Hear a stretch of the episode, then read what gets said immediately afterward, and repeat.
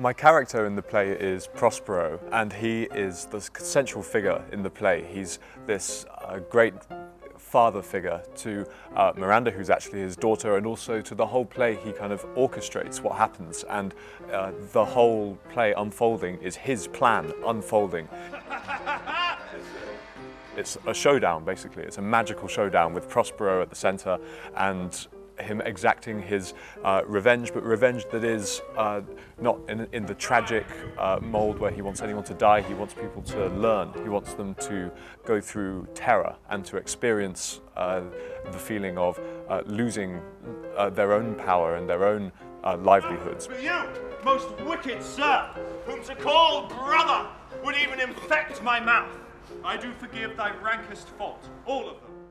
But obviously at the same time we have an aging father figure who is losing his daughter, giving up his magic, and this is his last big hurrah, his last final act. And that fits very well with Shakespeare's life because it was his last play that he wrote for the King's Men, which was his theatre group in London.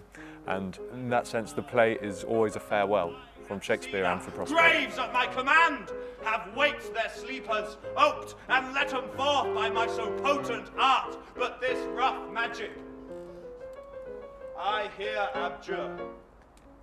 When Prospero breaks his magic staff, that's Shakespeare laying down his pen and saying, no more will I practice this magic now. now my charms are all o'erthrown and what strength I have's mine own, which is most faint. The flavour we've given to our production is circus. So what, what we're trying to do with that is to get away from a kind of received Tempest where Prospero is um, Ian McKellen, this old man with a big beard.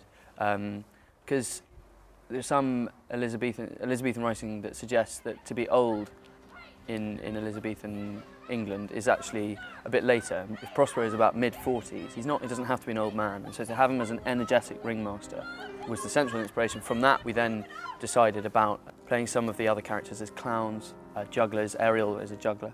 It makes it quite light in a way that some productions of Tempest uh, are a lot heavier. Not to say it's light on content, but it just gives it a sort of freer flavour, I think.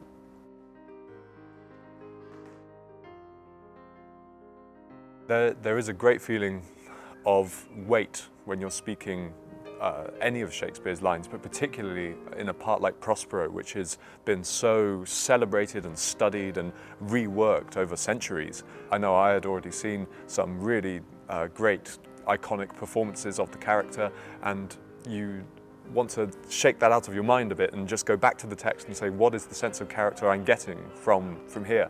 And actually, when I went back to the text, I was surprised because I think uh, the Prospero that Shakespeare wrote is a much younger, more lively, energetic man than the one that is normally played. It's normally played by the grand old men of the RSC, and they play him in quite uh, an old, croaky kind of way where every word has weight. But i have gone for a much more uh, early middle age interpretation, I would say, of a, uh, an energetic, um, kind of uh, thrusting, interesting man who is still trying to achieve an objective at the beginning of the play.